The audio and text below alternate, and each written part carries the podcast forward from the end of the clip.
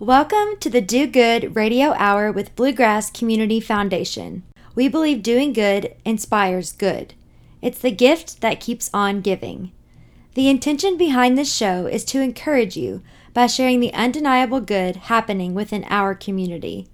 One of the ways we plan to do that is by sharing the stories of nonprofit organizations across the region who are creating more generous, vibrant, and engaged communities. Tune into the Do Good Radio Hour every Monday at 2 p.m. to hear about the good that is the heartbeat of our community and how you can get more involved.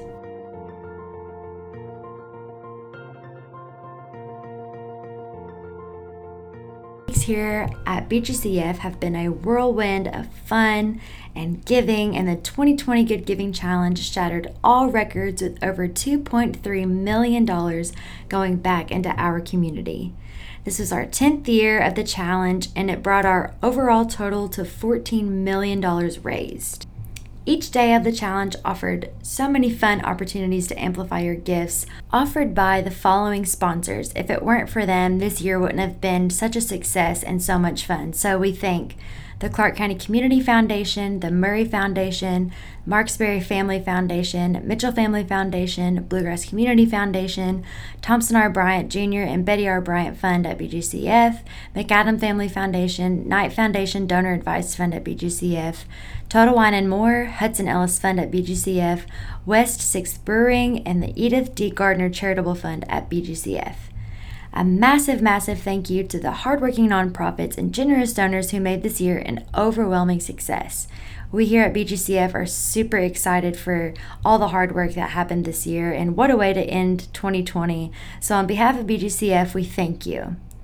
But of course, nonprofits don't stop with the Good Giving Challenge. Their work continues on and their impact is still making ripples. So, today on this episode of the Do Good Radio Hour, we are featuring three more diverse nonprofits who participated in this year's Good Giving Challenge the YMCA for Youth Development, Healthy Living, and Social Responsibility, Legacy Greenscapes, a public park in Winchester, and the Wanda Joyce Robinson Foundation serving children impacted by incarceration.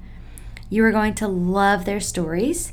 But before we jump in, we have a very important cameo here with Haley Cunningham, the General Counsel and Director of Planned Giving here at BGCF. She's going to share about the importance of year end giving. So we have a jam packed episode. Stay tuned, keep listening. Thank you so much. Hi, everyone. Thank you for joining us for the Do Good Radio Show. My name is Haley Cunningham, and I am the General Counsel and Director of Planned Giving for Bluegrass Community Foundation. Um, I get the great privilege of working with individuals, families, nonprofit organizations, and businesses who want to partner with the Community Foundation to organize their charitable giving, whether that's during their lifetime or through their after lifetime plans, such as their will or trust, as well as retirement accounts, life insurance policies, and other estate planning documents. But for today, as we are somehow already in mid December, I am going to be talking about year end giving. As you all know, 2020 um, has been a hard year for many people, whether mentally, physically, financially, and the same is true for our nonprofit organizations. But a lot of times, making a charitable donation before the end of the calendar year can prove to be beneficial for your tax returns and the nonprofits and charitable causes that you care about. There are a few key things to consider when planning for your year end giving. First off, the Community Foundation has a variety of funds that offer broad flexibility in organizing your charitable giving, including donor advised funds, which is usually our most popular fund type, where you have the ability to make a donation now and then make grants out to your favorite charitable causes in the future. So, this is a great option for those of you who need to make a tax deductible gift before the end of 2020, but don't want that pressure of having to decide which organizations to give to before December 31. So, you can make a contribution to a donor advised charitable fund right now, receive your charitable tax deduction right now, and then make those grant recommendations in 2021 and beyond. There also may be some of you who have stocks or other assets that have appreciated in value. And donating appreciated stock is a really great way to avoid capital gains tax while still contributing to your favorite nonprofits on a timeline of your choosing. So you get the charitable impact and the tax savings. Now, for those of you who have ever visited your CPA or your tax preparer with an entire shoebox filled with charitable receipts, um, that a fund at the community foundation could be the solution that you're looking for or that your CPA or financial planner is looking for on your behalf. because this is a great way to become more charitably organized and efficient. You can make one or more donations to a charitable fund at the community foundation, receive one tax receipt for tax filing purposes, and then still make grants to numerous organizations that you like to contribute to throughout the entire next year or years following. And, you know, along these same lines, one great tax planning strategy when utilizing a donor advised fund at the Community Foundation is what we like to refer to as bunching. And bunching is a strategy for those individuals who are charitably minded but are no longer able to take the charitable deduction because of that increase in the standard deduction. So, bunching allows donors to make one large contribution to a charitable fund, which is usually the equivalent of two or more years' worth of giving. And then it allows them to meet the requirement to receive their charitable deduction for tax purposes. Then, as the donor, they can grant out um, contributions from the fund over a two or more year timeline. That way, the nonprofits or organizations that they support still receive that annual contribution but the donor gets what could be a more favorable tax outcome in the year of the donation. The end of the year, and particularly this year, is also often a time that many people consider updating or creating their will and other estate plans. Um, statistics actually show that this has been one of the highest years for estate plan creation by many people. Um, and, and so BGCF really administers and facilitates charitable legacy funds for those of you who want to include charitable giving in those estate plans. And so we can help to ensure that your charitable giving goals are met even after your lifetime. And at BGCF, we have a professional staff, including three attorneys, two CPAs, we have grant and scholarship specialists, specialists in nonprofit services, and experts in marketing and communications. So, you know, we are local, we are here to serve as a source for reliable, current, objective information to guide your charitable giving. And although we can't give, you know, tax or legal advice, we are happy to work with you and your professional advisors to develop, to develop the best strategy for your giving. Um, so if you think that you want to make a year-end gift or that you can work with the community foundation to make your 2021 giving more efficient and effective, then please let us know. You're welcome to always give us a call at 859 225 3343. Um, have a great um, end of 2020 and a great 2021, and we hope to hear from some of you soon. For youth development, for healthy living, for social responsibility. The YMCA of Central Kentucky is up next. Please help me welcome Jessica Berry, Vice President of Mission Advancement. Hello, Jessica. How are you? I'm fine. Thank you. I'm glad to be here. Thank you so much for inviting us. We are excited to learn more about you and what you're doing at the YMCA. But first, share with me what led you to the YMCA and how you got involved. Um, I've been at the YMCA for about five years now. Before that, I was actually family and community liaison for Fayette County Public Schools. So, since my daughter was in school, I've had a passion for supporting youth um, academically as well as social emotionally. And it was just a natural transition to the pro- from the programs i was creating at fayette county into my position at the y. Yeah so everyone obviously knows the ymca song and grows up doing the dance and all of that. So what does ymca actually stand for and what is its history? Well, the YMCA stands for Young Men's Christian Association, and we've been around here in Lexington since 1853. Um, our mission is to put Christian principles into practice through programs that build healthy spirit, mind, and body. And so we always like to use this tagline of we're more than just a gym. Um, of course, we have our branches with our workout facilities and our programs, but we have programs that go beyond just the walls of our building. Um, We have youth development programs where we run school age childcare. We do a program called Power Scholars Academy. We also have wellness initiatives called Live Strong, where we support cancer survivors. And, you know, the programs just go on and on. I went to your website actually and clicked on programming, and the down bar went down so far. So, you offer endless opportunities for members of the community. How have you seen the YMCA as an advocate for building this sense of community? Well, we, you know, since the pandemic started, we opened our doors in March uh, in response to requests from hospitals to provide emergency services, emergency child care services for their staff, uh, medical professionals, which then led to essential service workers. And so we have tried to build a sense of community by working with partners and supporting their needs, such as the hospital, but we're working with other nonprofit organizations to stand up locations where we can provide NTI support academically to kids um, who may not be other uh, who may not otherwise be able to afford our regular programs. Really, we hope that we come out of out of this more collaborative than we've ever been before. Really working together to support the community. I love that. I bet a day in your life is never boring. So take me through a day working at the YMCA. Well, it depends on the day. Um, so I am the VP of Mission Advancement. That's really um, most of my responsibility is development, financial development, is finding funders to help support the programs that we offer. But it also allows me the opportunity to really engage with some of our programs. So, for example, just the other day, we launched our Y Learning Labs in partnership with the Lexington Public Library, which is just where kids can come in for a couple of hours a day and receive some additional support from teachers or our staff academically.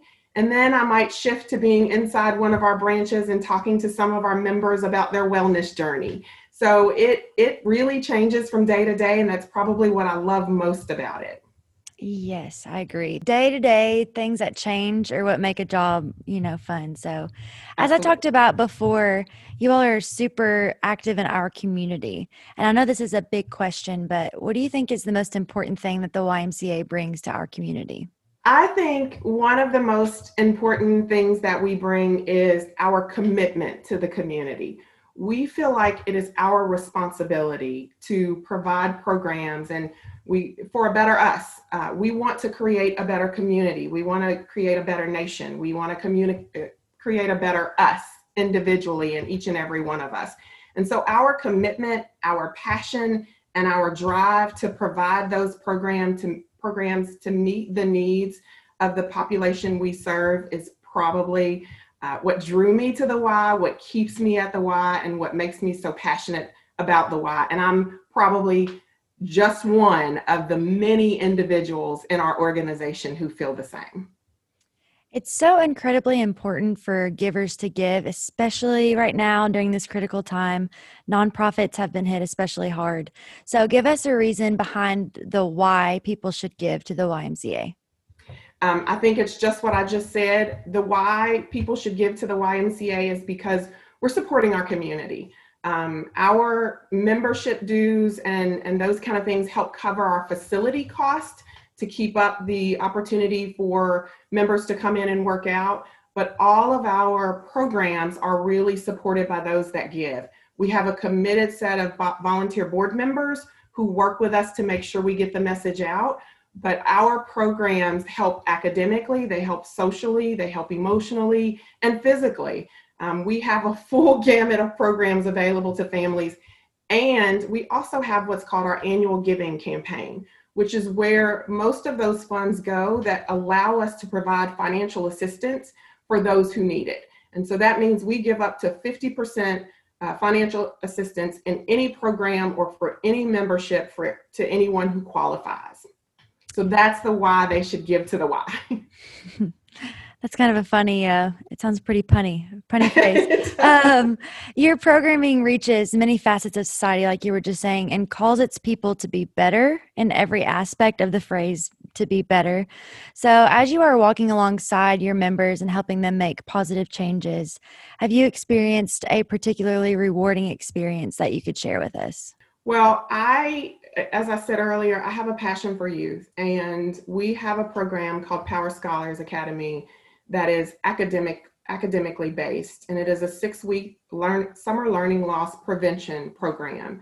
So to talk to families and to talk to youth who are underperforming in school and in a six week time frame they can gain about two and a half months growth in mm-hmm. reading and math that's in addition to you know getting rid of the regression that we typically anticipate every year that is inspiring and that shows us what our youth are capable of if provided the right opportunities as I said before, I know I personally have had many experiences at the YMCA. I feel like many, many have for sure. So tell me something that listeners may be surprised to know about the YMCA. Um, again, I think I go back to our programming. Um, we have a Live Strong program that supports cancer survivors, and we have an amazing staff member in Bob Johnson who really becomes their family to help them walk through that journey to get past some of the obstacles that, that they may have. We have um, membership specialists who can help people along their journey to figure out what it is they want to accomplish and the best way to do that. Um, of course, I've talked about our, our programs for, for children, but we basically serve from uh, six weeks to experienced um, individuals. so we it's just a wealth of opportunities. I would encourage everybody to go to our website to find out what all we offer because that is a challenge for the, for us. A lot of people just don't know the the depth of the programs that the Y provides. That's absolutely true. I didn't until I clicked on that and it was like so long and extensive. I was like, wow, that's amazing. So we're rounding the corner here to the end of this. Thank you so much. But what can people expect from you in the upcoming months? I think you'll see us uh, doing more in the community and for the community. Uh, we are really pushing our Black Achievers program because we want to support teens during this effort. We know that teens don't often have a safe place to go. You'll see more opportunities uh, of, of us collaborating with other organizations, nonprofits, businesses. You will probably even see some of our board members more uh, vocal and in, in their advocacy of supporting the Y. You've already done this a little bit, but last question before we go. Shout out where listeners can find out more about you, how to get involved, your website, social media, anything like that. Okay. You can find us at ymcacky.org. Um, you can find all of our leaders there, including me, uh, and, and you can find out all the information you want to know about the Y. If you want to contact me directly, you can do so at jberry at ymcacky.org. Perfect. Well, Jessica, thank you for doing good in our community and for sharing your story with us here on the Do Good Radio Hour. We appreciate it. Thank you for it. allowing us to share our story.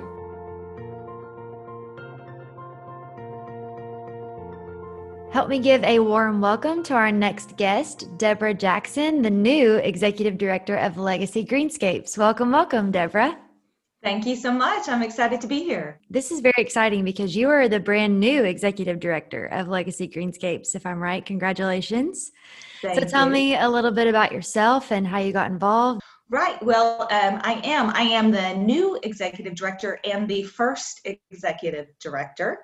Um, until now, we've had an interim director for the organization, but this is the official. I am the official first one. So um, I've been in the job for only one month at the end of this week. Today, it's been one month and so much going on in just one month. But a little bit about me um, I am originally from Iowa. Uh, I came to Kentucky to get my graduate degree at the University of Kentucky. And um, since then, I've worked for um, the state health department and um, the higher education coordination uh, group for Kentucky, and somehow found myself in Parks and Rec years later. Um, so I am not a, a student of, of parks, but um, I fell in love with working with parks, and I fell in love with Winchester. Um, neither of which were my uh, original plan. Um, so I, I, have worked here in the community for four years. And when the opportunity to work with Legacy Greenscapes uh, came up. It was uh, kind of the job of, of a lifetime for me. Um, I love this park, um, and I'm so excited to be part of something so wonderful in this community. And I really had, I, really gives me a vision um, for Winchester of, of the great things that are to come. Can you give me a backstory behind the park and how it came to be?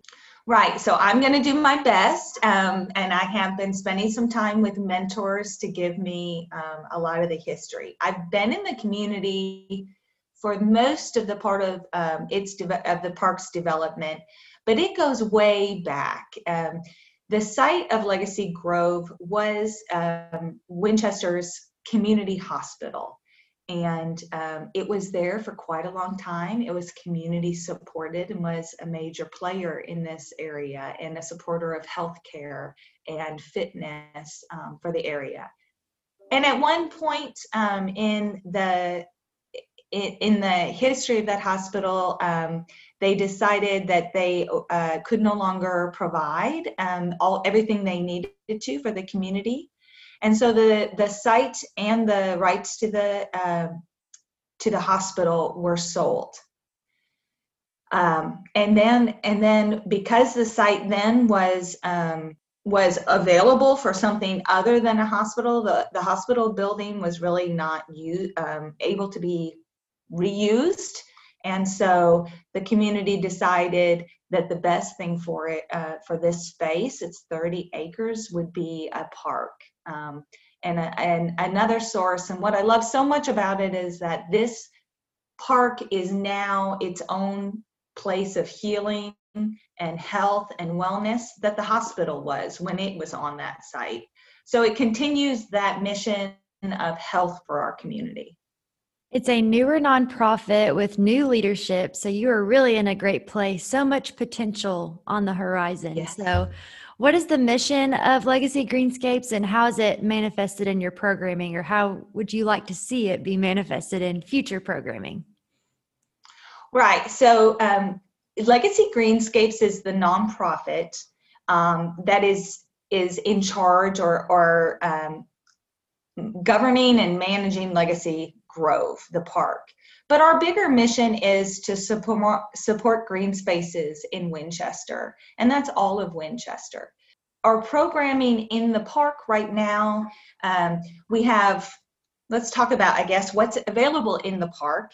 Um, we have the first and only dog park in Winchester is now open. We have two very large dog parks, or, or dogs um, areas that are are all um, fenced off, very secure. And, and is one for like big dogs and one's for small dogs? Is that how it works? Yes. What we have is a small dogs and an all dogs. Okay. Um, section, and both are open right now for use, and and we've had a lot of use in the past few weeks that we've been open for those. We also have a um, adventure play area. It's about two acres and it's all very natural creative play. It's really designed unlike most playgrounds that have um, that have you know your standard playground features. This one is designed with very natural items from the environment.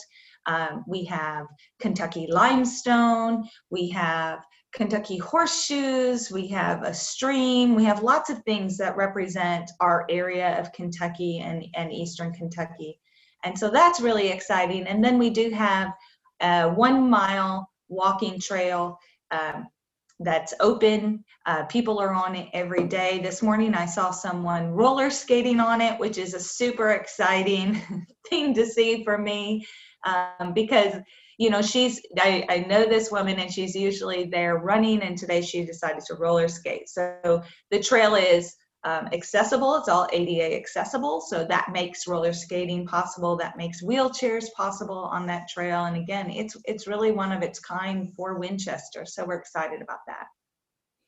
I am from Winchester, born and raised, and I know what a tight knit and special community that it is. So, how are you planning to use this park to strengthen that sense of community? Right. So, that one of the best things about the park is it's right in the heart of our community. Um, it connects several different neighborhoods. Um, and we actually have entrances into the park from those neighborhoods. So we see a lot of people who not only use the park, but who use the park as a gathering from each of those locations. Um, it also, you know, it, it is going to be, and I think it's bringing people from all areas of our community together. It's a very large, spacious park. Um, there's no, you know, there's no worry that you will, it will out, outgrow itself with people. It is that large and has that many opportunities. Um, it also has, you know, it, so many different options. There's walking, there's biking, there's playing on the playground, and we even have a back section that has a, a natural walking path area where kids can explore and their families can explore. So um, it, it really just has the potential to to be the center or the focal point of Winchester. And also with future programming, that's our goal, bringing people there um, for, for different reasons, um, for environmental education, having school children come and visit, um, lots of different options there and, and kind of engaging the entire community in that. So much potential, which I am very excited to see coming into fruition in the future. So, facilitating a park and its programs in a town with not many community parks is no small feat. So, what are your day to day tasks? I'm very interested in that. Take me through a day in your life as ED. It, well, you know, I've only been at it for four weeks, so that gives you something. um, you know, every day I'm at the park um, I like to go visit in the mornings for sure. And this morning I was there dropping off some um, gate latches. So I, uh, you know, it's there's a lot of um, still kind of fine tuning many elements of the park and just making sure everything's working. Um, so I do like to go visit in the mornings and then I stop by in the afternoons as well. As well. I spend a lot of time out there, which is great. Uh, I think that's the best part of the job so far. Um, and, and you know spending time meaning means picking up trash if I need to. It also means talking to people who are using the park and trying to find out what they need in it and if it's meeting their needs. Um, nonprofit work is incredibly rewarding. Being an advocate for the betterment of a whole entire community can never fall shy of being super fulfilling. And so, can you describe a rewarding experience you have had at the organization so far? I know it's been short, but I'm sure you've had one. I have had quite a few. Um, and you know, uh, the most of the the one that kind of has sat with me for four weeks um, is initially I met with several of the board members of my board members, and I have an incredible board at Legacy Greenscapes, all very involved, um, all really interested in seeing um, Winchester just make progress. And um, early on, I had an experience of, of sitting down with two of the board members who have been with this project. Um, they were originally on the hospitals board. They moved then to the board um, that oversaw the the property, and now what do we do with this? And now uh, they are on the Legacy Greenscapes board. So they've been in with it for the for the long haul and for the history. Sitting down with them, we sat down under the shade structure at the park and we had a long conversation about the history. And it really uh, brought home the value of that space not only to those two individuals but also to um, the community and the value that they felt and the fact that they stuck with it through thick and thin through you know even the development of the park the decisions around it as well as the construction and the up and downs of the construction of that park um, that experience made me realize that they had they put their heart and soul into that park and i feel like this community is going to do the same thing. Um, we have a lot of friends who have dogs who are just thrilled about the dog park and the fact that we have one in winchester now. Um, we have a lot of kids that i spoke i just yesterday spent some time with some kids who who were talking about the fact that they like to get up early in the morning to come because sometimes you know there's lots of kids and if they come early they can get the whole park all to themselves and that's just those moments are they confirm everything for me they confirm you know right decisions they confirm that this is the place i need to be and and that this is a really special place for Winchester. I feel like when people put their heart and soul into something, that never comes up empty. So you're going to reap the benefits of, you know, the founders and the people who've been there from the beginning putting their heart and soul into it, which I think is pretty special. Absolutely. And and to, you know, um, to see that they stuck with it through thick and thin, that's that means quite a bit to me. That means that this is a very valuable place.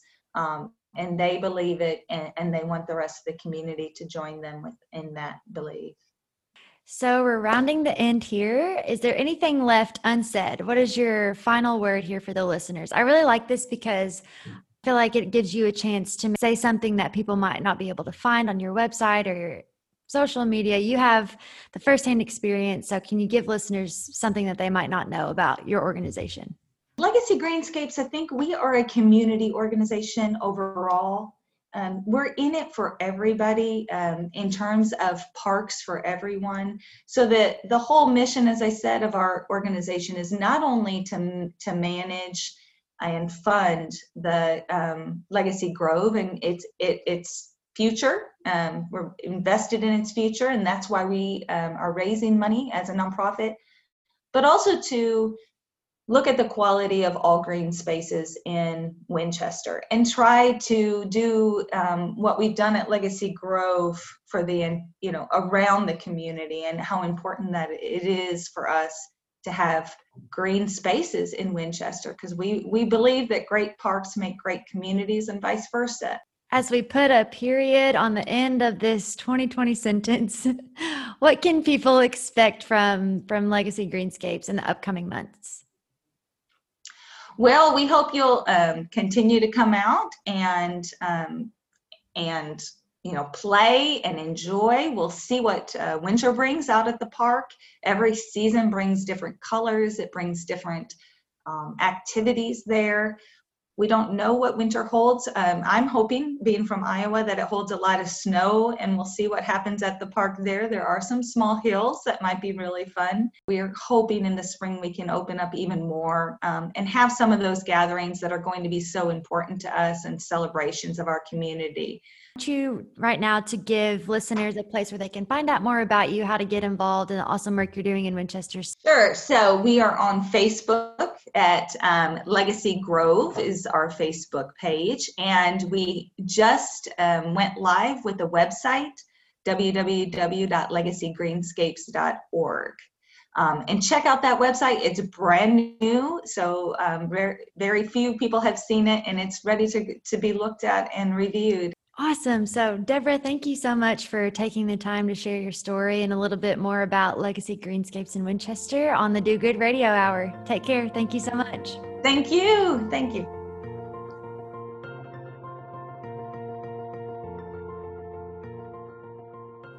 Last but certainly not least, we are thrilled to introduce our guest duo from the Wanda Joyce Robinson Foundation, Dale Robinson, the co founder, and Amy Snow, the co founder and president. Hello, welcome everyone. Hey, how you doing? You. We're so thankful for the opportunity to speak with you today. Well, Bluegrass Community Foundation is very excited that you all are joining us and that you all are a part of the Good Giving Challenge, which is also very exciting, and we'll get into that later. But so please introduce yourselves and how you got involved at the organization. Sure. So I'm Amy Snow. I'm a Frankfort native. Um, I actually have over 20 years of experience working with kids and youth um, my background's in foster care and juvenile justice. And um, currently, I work with Franklin County Schools as the dropout prevention coordinator for the district. Um, I've known Dale since high school. So we're actually celebrating two years of inception this past month in October. Congratulations. Um, so we're we're excited about that. It's been an awesome past 24 months. What about you, Dale? Well, my name is Dale Robinson. Um, I'm the one of the founders. I met with Amy uh, at Starbucks to start the Wanda Joyce Robinson Foundation. I am a gym owner. I am a author. uh, what else? An app owner. I don't know. Uh, I have three kids, two boys. I just had a baby girl. She's seven months years old. This is kind of the reason why that the Wanda Joyce Robinson Foundation was founded because of my two sons that had left when I went away to prison for 10 years. Um, and I named it after my mom, which is the late mother, my, my late mother. You know, she served a lot of kids at Kentucky State University. So, you know, and I feel like why not name it after her? But I left two sons to fend for themselves when I went away. And my thinking was like, if I left two sons by themselves without the support of that they had, there's there's possibility they went the route that I went. But they had great support. So I've come up, I come to mind like, well, we need enough foundation for those type of kids. So me and Amy got together and you know, we sat down at Starbucks and we hit it off from the very get go and here we are in two years. The personal connection I feel that you have with the mission is truly what will propel your organization forward. So I love that story. Thank you for for sharing that. So yes. the mission of your organization is so incredibly unique. I've been doing research on it and it directly serves a certain demographic. So can you tell us more about your mission and how you see it played out in your programming? Sure. So, our mission is to serve children and youth who are impacted by incarceration. And that really entails layer upon layer of services. So, we have um, many different types of programs. I'll highlight just a couple of them. Um, we certainly support visitation when it's appropriate. We have a vetting system where we go through social services with our families to make sure that that contact can occur. Um, so we have the means to support kids to be able to travel to, to state and federal facilities to be able to visit with their incarcerated parent. Uh, we have a very unique opportunity with our local county jail that we're able to have um, contact visitation. Um, we also have a program through Franklin County Jail. Um, it's called A Familiar Voice. So incarcerated parents are able to record themselves reading a book to their child, and so we're able to send that recording and the book to the to the kids each month. Um, we also have a partnership with um, Global Tel-Link Corporation, who provides um, an opportunity for us to do video visitation with our families. So we have volunteers that are able to meet with the kids so that they can um, call their parent and, and through video visitation and be able to see and talk to them. Um, we offer a monthly caregiver support group to our families. Um, it's led by a licensed clinical counselor that actually started July 2019. And of course, now due to COVID, that is a virtual meeting, but it still occurs every month. Um, we have a scholarship program. It's called the Adam Hyatt Memorial Scholarship, and that is available to graduating seniors. It's also renewable to our young adults when they're being successful um, in whatever college or career path that they're pursuing. Um, Mr. Hyatt actually um, unexpectedly passed away over a year ago. Um, he was a social studies teacher at Franklin County High School, and he was really on board with us from day one. He came to our very first informational community meeting. Um, he just really saw the need for his students to be able to have a resource like Wanda Joyce in the community. Um, and he he actually also volunteered with um, some of our contact visitation at the jail. So um, we're just truly thankful for him and his family for their ongoing support. One of our really premier programs is called Crush, and that stands for Kids Rising Up Through Support and Healing. That is a pre kindergarten through 12th grade social emotional curriculum um, that's actually a school based program. It was very organic how that started. There were two educators in Greenup County that were visiting their loved one in their uh, county jail and they happened to see some of their students there visiting their parents so they just thought hey we need to start meeting with our kids we need to meet with our students and out of that um, one of the ladies jelena wheeler is uh, an elementary guidance counselor so she actually developed the curriculum she's aligned it to state and national educational standards as well as counseling standards we're going through a certification program right now for the curriculum. But um, locally, we started the crush programs. We piloted it in three groups, three um, schools last fall. Um, this school year, despite COVID, we've actually expanded to an additional four schools in Frankfort, and Anderson County Schools um, is starting. They're starting their crush programs um, in their elementary and middle school as well this school year. So that was really um, just kind of a unique situation with COVID. Um, we started training last spring educators statewide and even beyond Kentucky. So today we've trained over 450 educators. So we really see the CRUSH program being able to go statewide in the years to come. Yes, and on top of that, what Amy said, all in a nutshell, we really want these kids to know that regardless of their background or what their parents been through or what neighborhood they grew up in, they still can be successful and become anything that they want to become.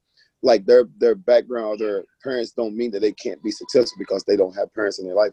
That's where we step in that and give them that emotional support and that confidence. Say, hey, you can do whatever you want to do and be whatever you want to be, no matter what. And I truly that's another thing that fuels me to keep going forward so I can show these kids that you can still be whatever you want. It sounds like your all's impact is just growing and growing and growing. Mm-hmm. Oh, only two years that you all have been a foundation, is that right? So yes. that's very, very encouraging. I saw this on your website. 15% of Kentucky children have had an incarcerated parent, and that's twice the national average and the highest percentage in the nation. Is that correct? Yes. So just, just describe that for our listeners. Yeah, so that actually represents 145,000 Kentucky kids. So, you know, when you look at just the magnitude of that issue, we have to do something about it. We absolutely have to do something about it. So we just really looked at, um, you know, who are the people that we need to bring to the table to tackle this issue.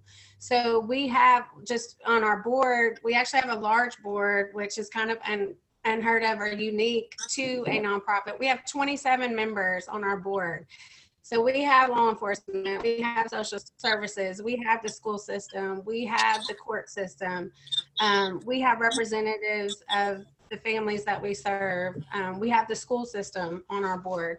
So we just really look at it like um, we're able to kind of fill in the gaps that in our current professional role um, that we couldn't. So we we really consider ourselves just a big extended family with the families that we serve. So good giving is here. And BGCF could not be more excited to welcome you as a participant.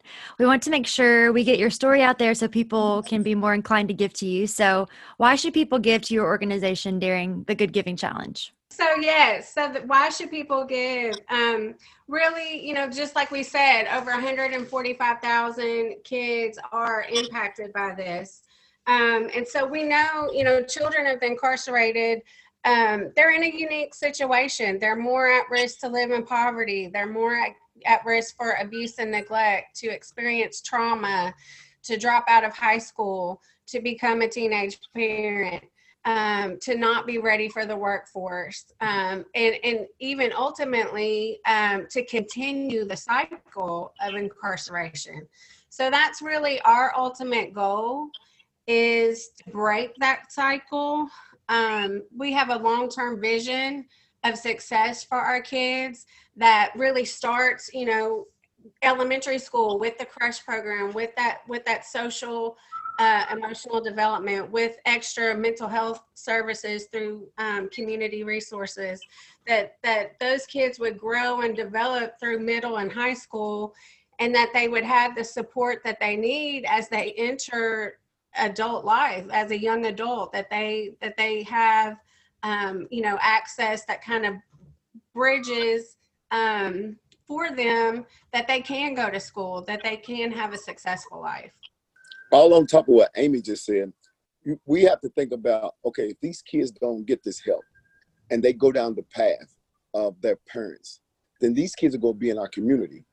Regardless if you think it's not in your community or these kids are not going to reach your community, yes, this they everywhere.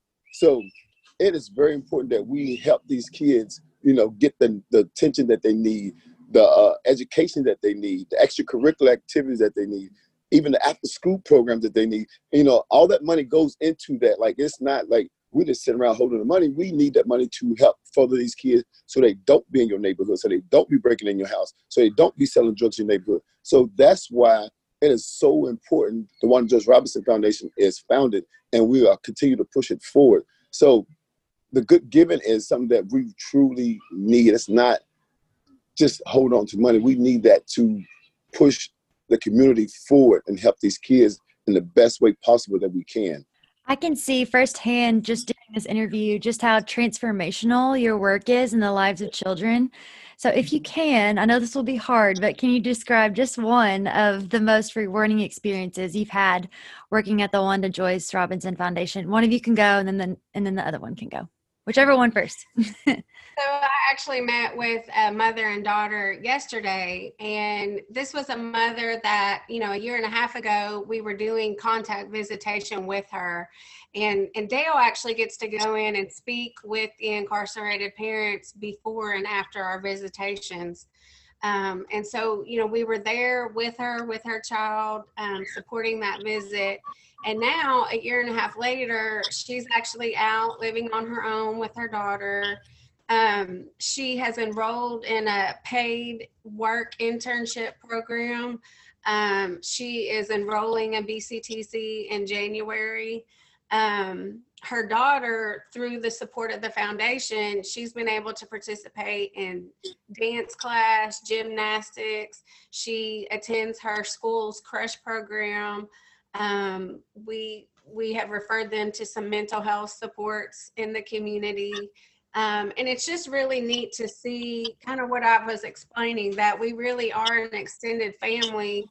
Um, the term I like to use is concrete support in times of need. You know, that this is a family that knows we're with them, you know, at their worst and at their best.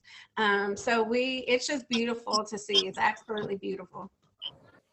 I mean, it's really, really dear to me. So all the experiences is great for me. But I really like, enjoy more than anything is going to Franklin County School and speaking to all those kids that are in high school that's getting ready to transition into college, you know, and things like that. But then one girl came up to me and said, you know, I really want to be an entrepreneur. I, I know that I can do this because I hear you speak about being an entrepreneur and what you come through. I know I can do the same thing. So there's no one else who knows more about your organization, obviously, than you all. So is there anything else that you wish people knew just from a firsthand personal experience working at the foundation? So I think some people feel like that um, incarceration doesn't really affect them personally. Um, but I think it's important for the community to know that it does impact us um, as a community. It, it impacts our workforce um, our community's economics, you know, our, our ability to um, have a good, healthy, flourishing community. Um, and so, you know, when you look at Kentucky's data, you know, the the number of kids that are impacted by this, we have to do something and we have to do it together. We have to work together um, to bridge these gaps for kids and families she she basically hit the nail on the head. It's it's not just a demographic area; it's a whole community problem. You know, and we got to come together collectively to help the situation that's going on at hand. We have to break the generational curse because if we don't stop it, then it's going to continue flipping over and over and over. And being as a, a tax-paying citizen, it's going to affect you because you, your tax dollars is going to the, the criminal system, like where it could be doing so much other things. But if we stop these kids now and help them get to where they need to go at, then we don't have to be spending so much tax dollars on the criminal system when we can be furthering and growing our community as another way. Break the cycle. I love that. That's so powerful. So, what can we be expecting from you all in the upcoming months? We're almost done with 2020. So, what can we expect from you for the rest of the year? well, we're definitely ready for 2021. no doubt about that. But our board um, just completed our inaugural strategic plan. So, we are very focused on securing funding so that we can hire staff um, we really want to be able to hire one or two social workers, um, a crush program coordinator. We we have a big vision for for that as well to have a, a, a long term mentoring program for our kids. Okay, so last question. You all have been amazing. Tell our listeners where they can find you and learn more about you and how they can get more involved. A website, social media, anything like that. Uh, WJ.org. Amy, ain't that right? I'm hope I'm saying that right. WJR.org. Org is our website. Um, Yes. we're also on Facebook, Wanda Joyce Robinson Foundation. and we're on Um, Instagram. yeah, so Dale handles the Instagram. I don't. Yeah, we're on Instagram at WJR Foundation. So we're on Instagram and we're on Twitter. So go check us out. We're just gonna keep this thing moving forward and this just go get bigger. That's right. Well, everybody go check them out. They're doing amazing work. Amy and Dale, thank you so much for dedicating your lives to doing good and for joining us on the Do Good Radio Hour. We appreciate it. Thank you. Thank you. We appreciate it. All right, everyone, that is it. Thank you for tuning in. We hope you were encouraged by the stories of good happening right here in our community. I definitely know that I am. Make sure you tune in next Monday at 2 p.m. for more good stories and the next installment of the Do Good Radio Hour.